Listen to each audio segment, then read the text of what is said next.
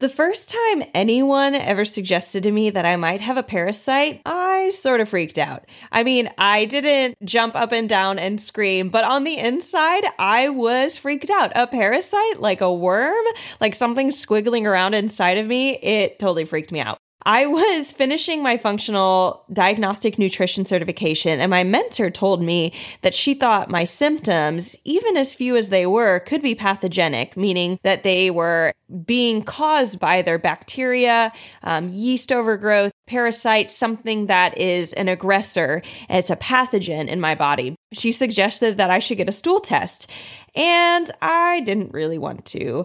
I was really proud of my health. You guys have listened to numerous levels and variations of trying things, everything from the low FODMAP diet to then making my breakthrough with getting craniosacral therapy and visceral manipulation. But overall, I have significantly fewer symptoms. I sleep through the night. My energy's much better than it used to be throughout the day. I wake up feeling refreshed. I don't have all the food sensitivities that I used to. I can eat pretty much whatever I want. I don't have quick feelings of fullness. I feel pretty good. But I waited a few months and I ordered a stool test. And in July of this year, 2020, I learned the truth. I have a parasite. It is a microscopic parasite. When I first heard the word parasite, I assumed it was like a worm or something visible and squirmy and squiggly in my gut, but really, there are actually parasites that are microscopic, just like bacteria. And my parasite was called Blastocystis hominis. Uh, in communities where you say it more frequently, you can also refer to it as simply blasto. And I might be saying that a few times on this episode. Since finding out that I have Blastocystis hominis, I have done significant amounts of studying this parasite, and I have found so many things that have given me a whole new lease on how gut health can deteriorate invisibly through parasite infections, bacterial overgrowths, and yeast overgrowths. Finding out where it comes from has also given me an idea of where all my health problems might have started. And as of now, I think that my IBS and all of my digestive problems probably started with my infection of blasto. And since that infection, which I believe looks like it happened in 2015, which we'll get into later, that since then, everything I've done for my health has merely been coping around the fact that I have a parasite burrowing into my small intestines and destroying my mucosal lining. Yes, not a great thing to go through. In today's episode, I want to share with you some of the stunning correlations of Blastocystis hominis with IBS what killing my blasto has done for my life, and reasons you might want to get your own gut checked for a parasite.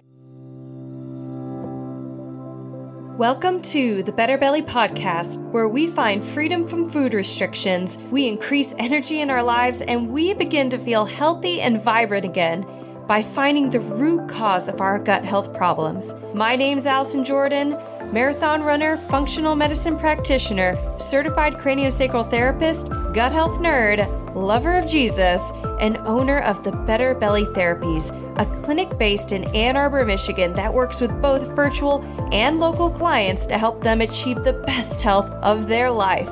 I am here to walk with you on your journey to a better belly and a better life. We're going to go beyond popping a probiotic and checking out our poop. In this show, we are going to go deep into gut transformation strategies that last for life. If you're ready to feel your best, get ready to roll. You are in the right place. Thank you for listening to the Better Belly podcast. Just a reminder this information is not meant to diagnose, manage, or treat disease. Always consult with your own health practitioner before you make changes. To start us off on today's episode, I looked up some information from places you can just find on the internet and some pretty well known sources, including Mayo Clinic. To start off, I want to talk about Blastocystis hominis. And if you look up symptoms for this parasite, this is what you will find, at least on the Mayo Clinic watery diarrhea, nausea, abdominal pain, bloating, excessive gas, loss of appetite, and fatigue. Now, for me, I had a lot of correlations with the abdominal pain. Heck yes, tons of that. Bloating, yes. Excessive gas, very smelly gas for me too. Loss of appetite, 100%. And fatigue, you got it not so much diarrhea, but the reason for the diarrhea usually is when you have an acute or a recent infection, the body's trying to get rid of it, and so you're getting diarrhea. One of the most common places that you're going to get blastocystis hominis, or the way that it's transferred, is through stool. So if you have somebody else's stool that has this and it somehow contaminates maybe your food, and I know that might sound gross, but I want you to think like third world country is very common place where it's going to get transferred. So if you visit Mexico, if you visit India, which is actually where I visited. Um, if you visit different places where their sanitation protocols are not the same, where they're cleaning, um, all these different stuff is not the same, there's going to be a higher risk of infection. Um, also think about toilets and just the fact that we could pick up these things just from being out and about. But yes, it's going to be come from a cross infection from somebody else's stool and somebody else having it in their stool. It's not going to come from saliva. There's no problems with kissing, unlike some other infections such as H. pylori. H. pylori can be transferred through purely saliva and especially kissing. Um, but blastocystis is going to be more through a stool. And other places that you can think about that will be again like water. If you're in a lake, if you're in a river that has contamination from Blastocystis hominis, that is another place that you could get it. And again, we're really thinking third world countries are one of the most common areas that it is. IBS patients have been found to be infected with blastocystis at statistically significant levels in multiple countries. I'm going to be providing a link in the show notes below for checking out some of the research that I was looking at, but there was this one piece of research. It was a meta analysis. So I was looking at multiple pieces of research of blasto in multiple countries. And in Italy, there was an 18% correlation. They just took basically anybody who had IBS and they did a stool test and they said, Hey, do you have blastocystis hominis at the same time in Italy? 18% of the people had that. In Pakistan, 46% of random people who'd been diagnosed with IBS had blastocystis. In the UK, 38%. 38% in the UK, which is a first world country very similar to America. They, when they just took a random sampling of a bunch of people with IBS, 38% of them had blastocystis hanging out in the background. And while there were no studies that are looking at America and in the US, they didn't do the, any similar study where um, just a random hundreds of IBS patients given a stool test and seeing if they had any parasites in them. What we do know, and some of the research that this article referred to, is that blasto is the most prevalent monoinfection in symptomatic patients in the US. It was found 28.5 times more frequently than another parasite called Giardia lamblia. This research article was really interesting because it also acknowledged the fact that IBS for a long time, if you're listening to this podcast, you might have even been suggested this, but IBS was for a long time to be a mainly or majority psychosomatic disorder where it was like, well, I'm upset in my mind, so I need to, um, that is affecting my gut. So I'm anxious or I'm depressed or I'm upset in my mind for some reason. Um, and that's a chronic problem. And now it's upsetting my gut because of the brain gut axis. And while the brain gut axis is real and it's great to have a healthy mind and get counseling and um, definitely aim to be less anxious and address trauma or depression in our lives, things like that. The fact is, is that there are more and more studies that are identifying immune activation in IBS patient and chronic immune activation. We have different levels of our immune system. We have IgE, IgM, IgA, and some of them are more acute where you'll see, for example, IgA flare up if it's a more recent immune response, but then some of them are going to be more long term. IgA and IgE those are going to say, hey, this person's been having a chronic long term immune response to something in the body. And there's different formats of that. You can find out potentially what it's upset about, whether it's food, a parasite, but you can even just look at the overall in the blood what are those levels and what are they responding to? Or, or at least, you know, is there a chronic elevated immune response opposed to, uh, it's all in your head, just stop being less stressed? You guys get me with that when I say that, right? that same piece of research that was looking at the meta analysis, looking at multiple pieces of research regarding blastocystis and IBS, found that there was also recurrence and a commonality of, of skin problems with people who had blastocystis. And so they're finding people who had either acne or rashes or um, and that could be on their chest on their back on their face and, and painful red dots. They couldn't figure out why these people were having all these skin problems. They gave a gave a bunch of people with skin problems these undiagnosed skin problems a stool test for 11 different types of parasites and the only ones that they found was blastocystis in this study it was from performed at clinical laboratories from 2003 to 2006 and they were all all negative for any parasite other than blastocystis. Super, super fascinating.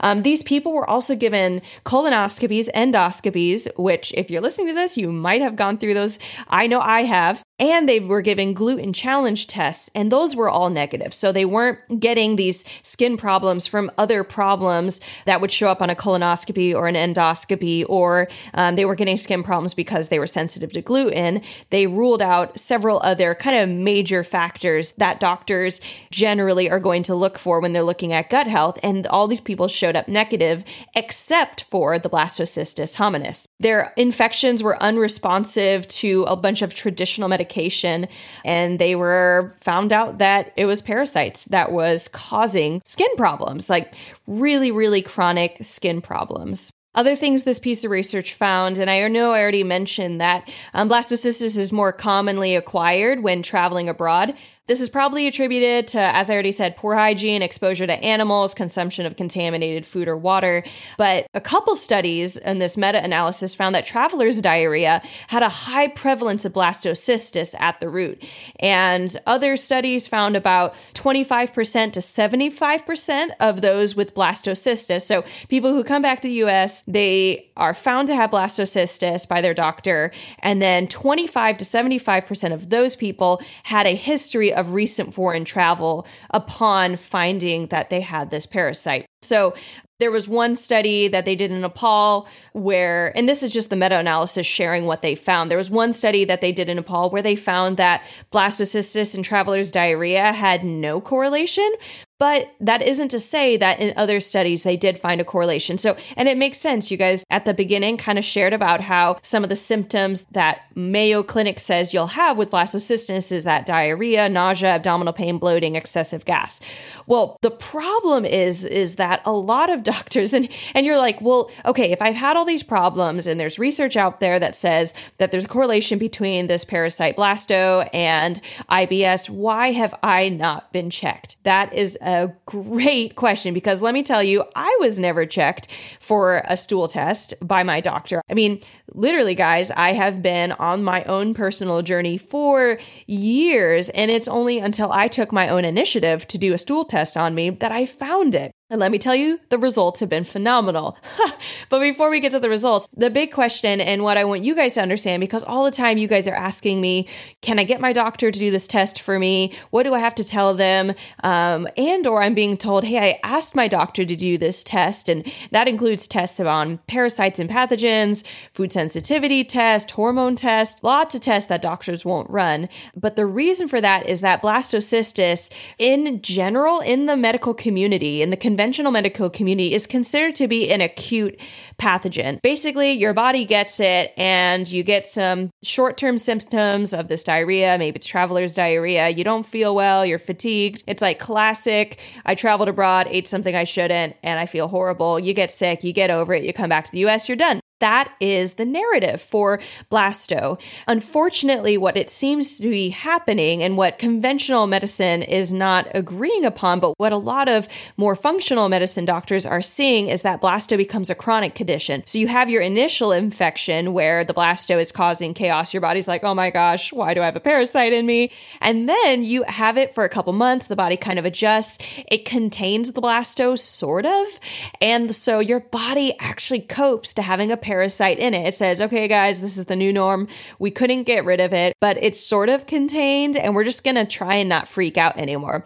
Simultaneously, blasto, uh, as well as pretty much all other pathogens, parasites, yeast, bacteria, they all kick out toxins to keep us weak. So, a lot of times with people who have parasite infections, let alone bacterial overgrowths or yeast overgrowths, have depressed immune systems. And sometimes the depressed immune system is because of something else in their life, could be heavy metals, could be stress, could be food sensitivities, things like that. But sometimes that suppressed immune system is because the actual infection is kicking out toxins so that the immune system can't respond. And that's how they make their home that's how you you start noticing you get sicker more frequently. You can't fight off colds as well. You might be having more allergy problems, sinus problems. You're having your first seasonal allergies.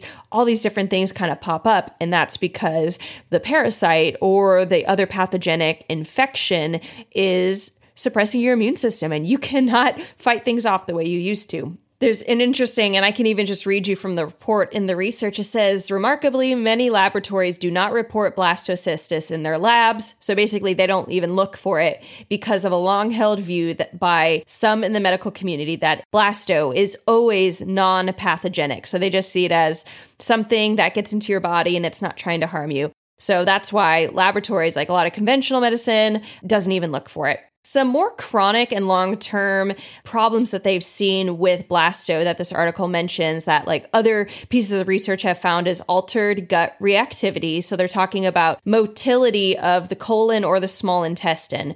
And so that means when you're trying to push food along, this is altered gut reactivity. So it's either that could be higher reactivity where you're pushing things too quickly and getting diarrhea. That could be lower gut reactivity. Um, and so you're you're not passing food food through as well. That can result in bloating, quick feelings of fullness, constipation. But basically, when you have this parasite, this is a chronic long term result that they've noted in research. You're going to have a higher or lower response to psychological stimuli. There's going to be typically an increase in hypersensitivity of your viscera or your organs. So that increased sensation of pain. I mean, imagine like when you get a sunburn, the same shirt or the same clothing that you would put on that used to not bother you now bothers you a lot. And so you have this parasite in your gut. It's burrowing into your intestinal walls. It doesn't make you feel great. And then you can also have a chronic immune activation. So some of the things we just mentioned, but just noting that this is stuff that they found in this meta analysis of multiple pieces of research on blasto and IBS. So, how does this connect with my story? And and I'm hoping that as I share my story, guys, do this make sense with your story? That maybe a piece of your story sticks out of like, oh, I did travel abroad, or oh, there was this sudden season where it really showed up, and and maybe you had a sudden bout of diarrhea, and it just seemed like you had a gut flu or maybe food poisoning. You weren't sure what was happening, but you're fatigued. You knew you needed to stay home and rest, and and then you did, and of course, a couple months later, maybe everything changed. That was my story. So here's where it started. Everything started in 2015 in India. I traveled to India in the spring um, with students that I was doing um, leadership work at the time. So it was for my job. Um, we came back after 11 days in India, and I'd traveled across the world before, I knew that when you get exposed to other things, you can feel really crappy. And I did go through a time period where I was getting some diarrhea, but didn't overly concern me. Just kind of figured, yeah, this happens. And there's lots of different spices here, and there's lots of different bacteria, even in the dirt, even non pathogenic. But what happened, and what I never, I literally never thought about it. I never thought about it, guys. A couple months later in May, I started having problems with dairy. I didn't know it was dairy initially. All I knew is I couldn't sleep at night. I would wake up in the middle of the night. I couldn't fall back asleep. I was having trouble falling asleep, let alone staying asleep. And in the morning, I would wake up, I'd have a bowl of cereal, and around, I'd probably have it around 6 a.m., and around 9 to 10 a.m., I would feel like I needed a nap. I was like literally falling over with fatigue. That was a couple months after everything started. So my symptoms they continue to progress from 2015 to 2019. I was lethargic. I lost weight. I had severe insomnia. I was fatigued. I was felt really weak. It was really hard for me to exercise. Um, which was not my norm because I was an ex gymnast. I'm a red black belt in Taekwondo. I had run a half marathon. Weakness was not one of my things. Um, I had bloating, constipation, abdominal pain, lots of low back pain, which, if you guys heard me talk about, is because the small intestines are linked to the low back, to our lumbar spine, via our mesentery and mesenteric root. It goes right over the spine, causes lots of low back pain. I had horrible facial acne, like horrible, um, and puffiness, like my face, my hands. If you look at my photos, um, which I have not put together yet, but I might try to share on Instagram. Um, if you take a look at my photos from 2015 to 2020, I mean, I, 2015, I'm a full adult, right? I graduated from college, have a job, but my face looks so puffy and round. Um, and there's just all this inflammation. I never thought it was inflammation. I actually just thought it was fat, which was weird because, like I said, I had a very healthy body weight, but I look like a child because of that roundness. From 2015 to 2019, doctors always said I was fine. I was treated with diet control, which you've heard me talk about low FODMAP. That's going to be episode one. Um, I was treated with mindfulness, counseling. I tried to change my like sleep routine. I changed jobs. I tried probiotics, which there's a whole episode on probiotics um, that we can share in the show notes on why they might not help if you have another parasite going on or another pathogen going on in your gut. Definitely something to look into if probiotics haven't helped. I brewed my own kombucha, guys. I did not have a lot of money, so I brewed my own kombucha. I was a kombucha mama. Um, and then I got craniosacral therapy and visceral manipulation, and that was my first time I started feeling better. Basically, though, I never killed the parasite. I just helped myself be a what we call a bad host. You know, if you go to someone's house and they're inviting you into your house and they're like, "Here's a guest room and let yourself have all the food you want. You have your own bathroom, change the temperature, make the room as hot or cold as you want. Um, and they're changing your whole house. And you're being like this perfect and just very amenable host. Well, there are certain lifestyle choices we can make that make ourselves a better host for parasites. And then there's certain things we can do that make ourselves a worse host. And that can be diet change, that can be your sleep, your anxiety control. For me, a big thing that helped me be a really bad host and be able to fight back was craniosacral therapy and visceral manipulation because they helped my nervous system come back online. They helped my motility increase, which helped me slough off and get rid of the parasite. It also helped me detox better because I actually was moving stool through my body, so I wasn't retaining um, excess toxins from even just things like my hormones, metabolic waste from my cells. I was actually able to use my detox pathway of stool the way I should should be able to. But the problem was it still was there. So I dealt with my health in layers, continue to slowly see myself progress. But I really wonder, guys,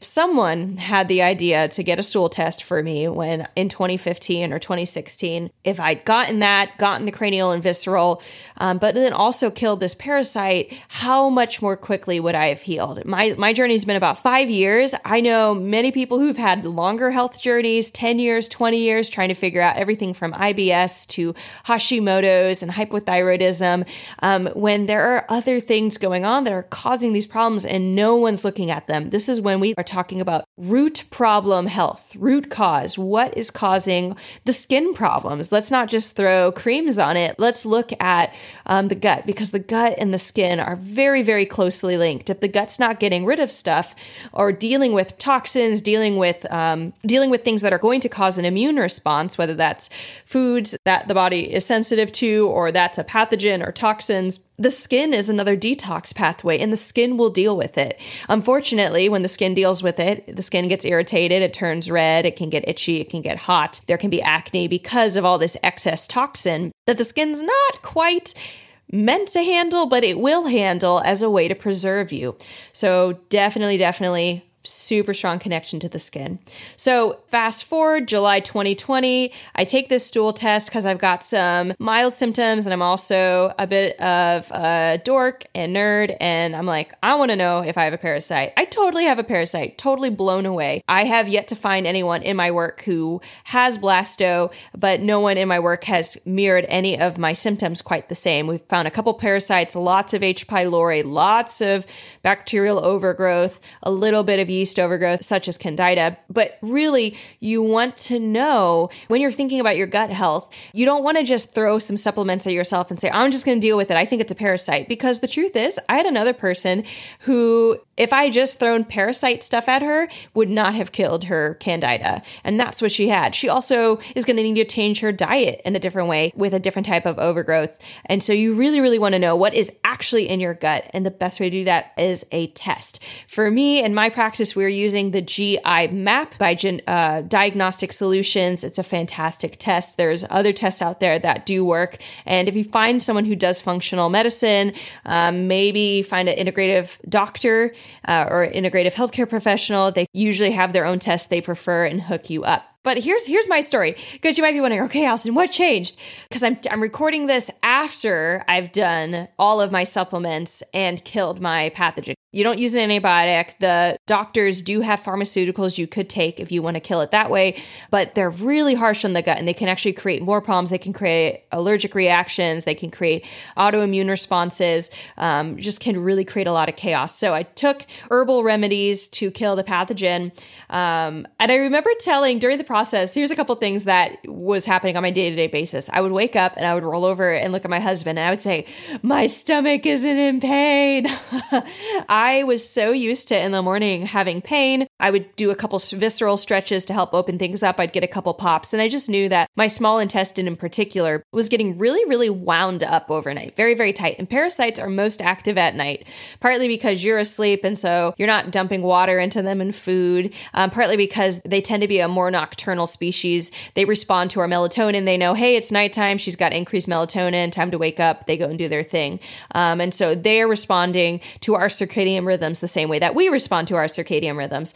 Other thing that happened is I actually felt hungry less often, which was a remarkable. I have this problem that I noted that I really felt like if I was starting to get fatigued or if I hadn't eaten a while, I'd get a small headache or I would kind of get grumpy and felt like I wasn't monitoring or my body wasn't handling its own glucose very well, which was really surprising to me. And so it was really hard for me to miss meals. Um, it was really hard for me to even go from meal to meal without just a little snack, a little something, something. And that's probably just with um, your small intestines can cramp up more often if there is a pathogen there. The pathogen itself can also want food. And so it could also create a response where it's like, hey, buddy, we want to eat more.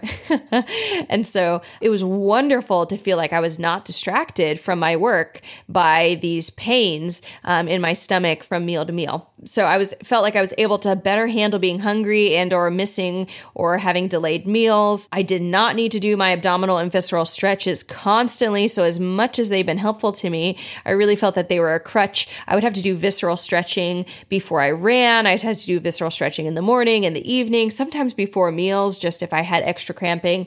Um, I had a faster running pace, guys. I like shaved off a 30 second in my running pace for my minute per mile. I was um, running at about a 930 pace, which is fast for me, guys. And I shaved it down to like a nine minute running pace in two weeks. I mean, it was incredible. I felt lighter. I had more energy. I wasn't having energy dips during the day.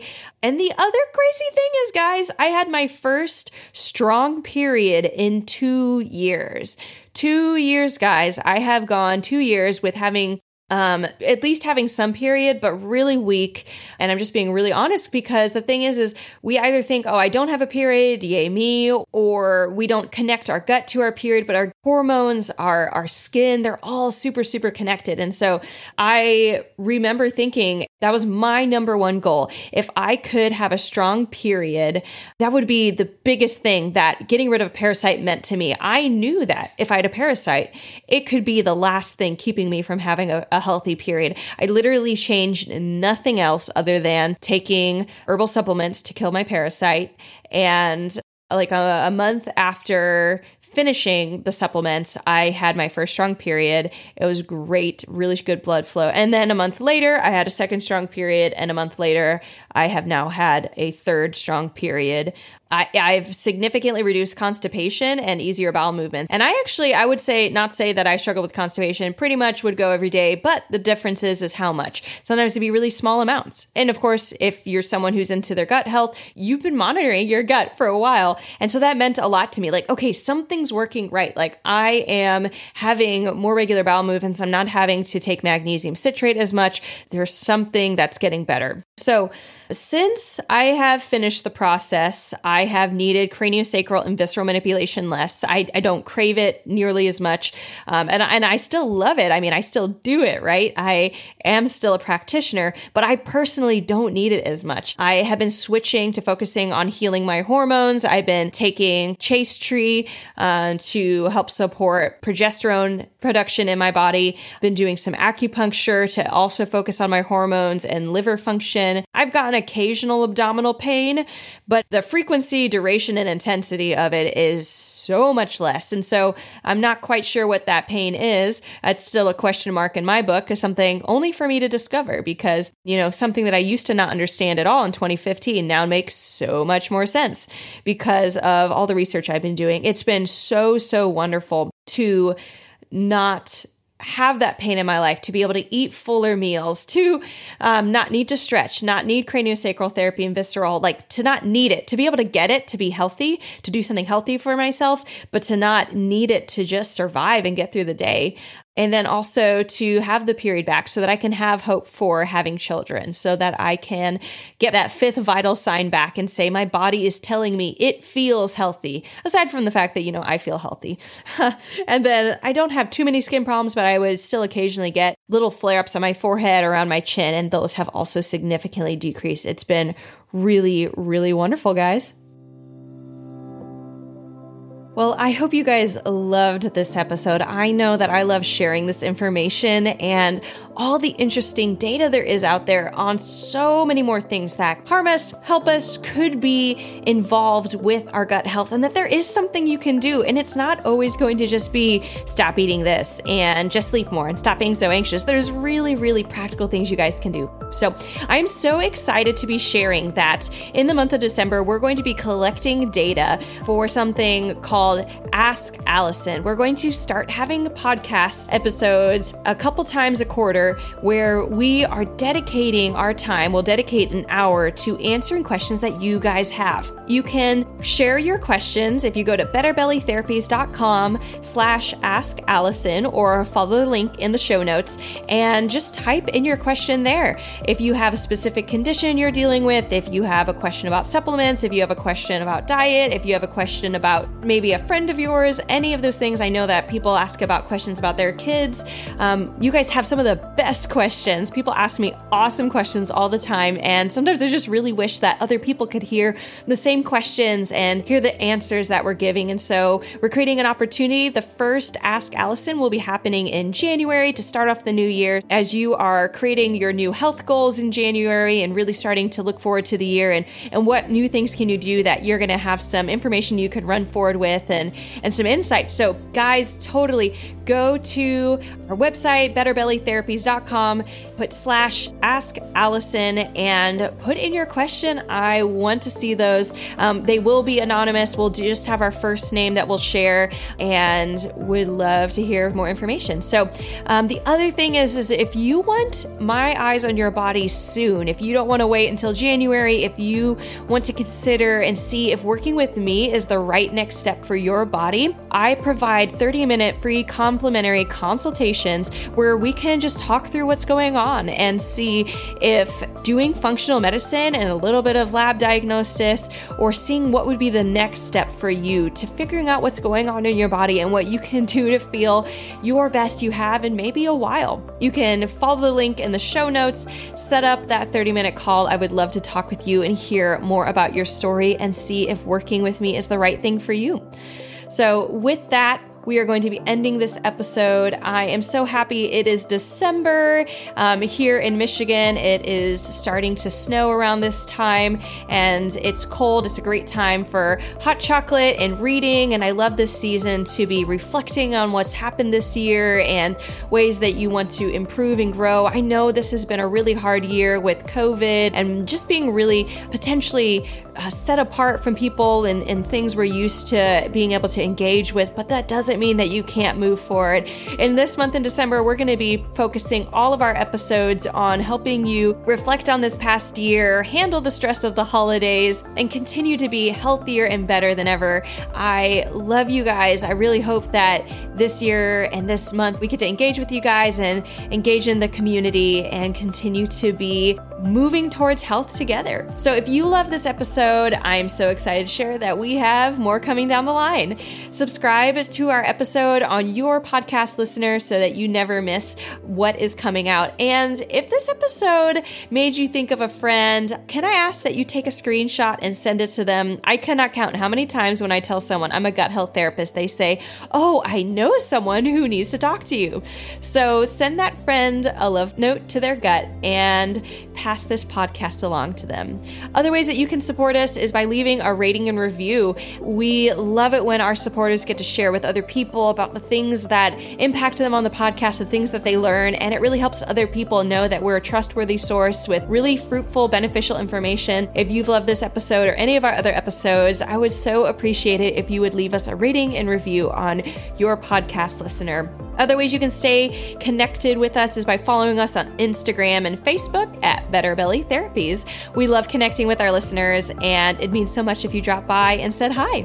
And just a reminder as you go on to the rest of your day and seeking more health, remember that miracles are immediate. It's okay if not everything gets right correctly, but true healing takes time. We can expect that and we can expect to get healthier. Have a great day, guys.